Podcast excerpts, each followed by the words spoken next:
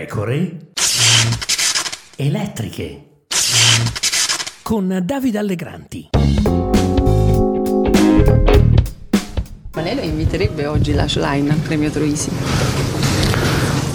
In questa stanza sono vietate le brutte parole. Lei è uno dei fondatori del Partito Democratico, come si spiega questa scelta e se questa scelta cambierà il suo rapporto con il partito? Ma allora non mi avete ascoltato, cari ragazzi. Presidente, ma lei ha fatto un post, ho capito bene, ha fatto un post e quindi c'è non c'è niente. Sì, eh, eh, mm, è, a vostra, è a vostra disposizione. Ciao cari. Benvenuti, benvenuti, qui Davide Allegranti, nuova puntata delle pecore elettriche. La pace provvisoria, nata dopo le primarie del 26 febbraio, quando Ellie Schlein è diventata segretaria del Partito Democratico, si è già dimostrata molto fragile. La sconfitta ai ballottaggi ha riaperto il dibattito interno ai democratici finora congelato. Non solo la sconfitta, a dire il vero, ma anche alcune scelte della segretaria che hanno fatto amareggiare non poco l'opposizione interna. C'è la guerra con i De Luca, padre e figlio, per dire Vincenzo De Luca non ha preso bene, diciamo così, la rimozione di Piero De Luca da vice capogruppo alla Camera, come avete potuto sentire all'inizio del podcast. Sui social poi De Luca Senior si è concesso una sortita neanche troppo velata, senza riferimenti diretti ma facilmente intuibile. In politica come nella vita non c'è nulla di più volgare dei radical chic senza chic, ha detto il presidente della regione Campania.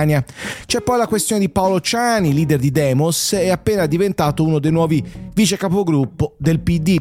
L'esordio è stato col botto. Sono contrario all'invio di armi, anche il PD ora può cambiare linea, ha detto a Repubblica.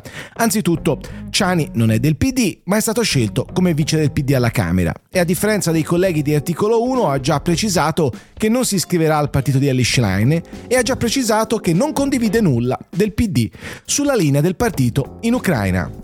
Ciani diventa vice capogruppo del gruppo del PD, dichiara di non volersi iscrivere al nostro partito ma di volerne cambiare la linea su Ucraina. Grande confusione sotto il cielo, scrive in un tweet Pina Picerno, vicepresidente del Parlamento europeo. Una cosa però mi pare importante ribadirla, il sostegno del PD alla resistenza ucraina non cambia e non cambierà. Ma chissà quanto durerà la linea di Enrico Letta ereditata da Schlein. Le voci contrarie agli aiuti militari all'Ucraina aumentano. Paolo Ciani è persona di grande spessore, dice Arturo Scotto, coordinatore nazionale di Articolo 1, partito in via di scioglimento per entrare nel PD. Domenica a Napoli ci sarà l'Assemblea nazionale, l'ultima del partito di Roberto Speranza e soci.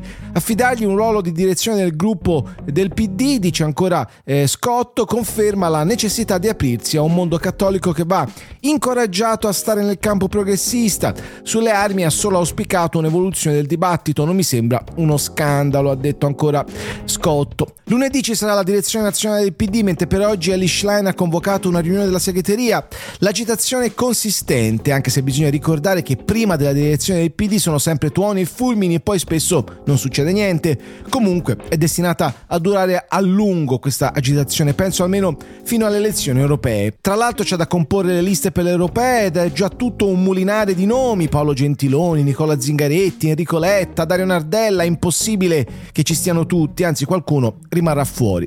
L'agitazione è consistente, dicevo, adesso riguarda anche gli sconfitti alle primarie di febbraio. Stefano Bonaccini dovrebbe dare vita alla sua corrente con un'iniziativa pubblica a luglio. Non tutti però sono d'accordo con la nascita dell'ennesima componente del PD, quella dei Bonacciniani appunto, come Matteo Orfini che in una riunione con Bonaccini, Graziano Del Rio, Lorenzo Guerini, Piero Fassino, eccetera, eccetera, ha espresso tutte le sue perplessità.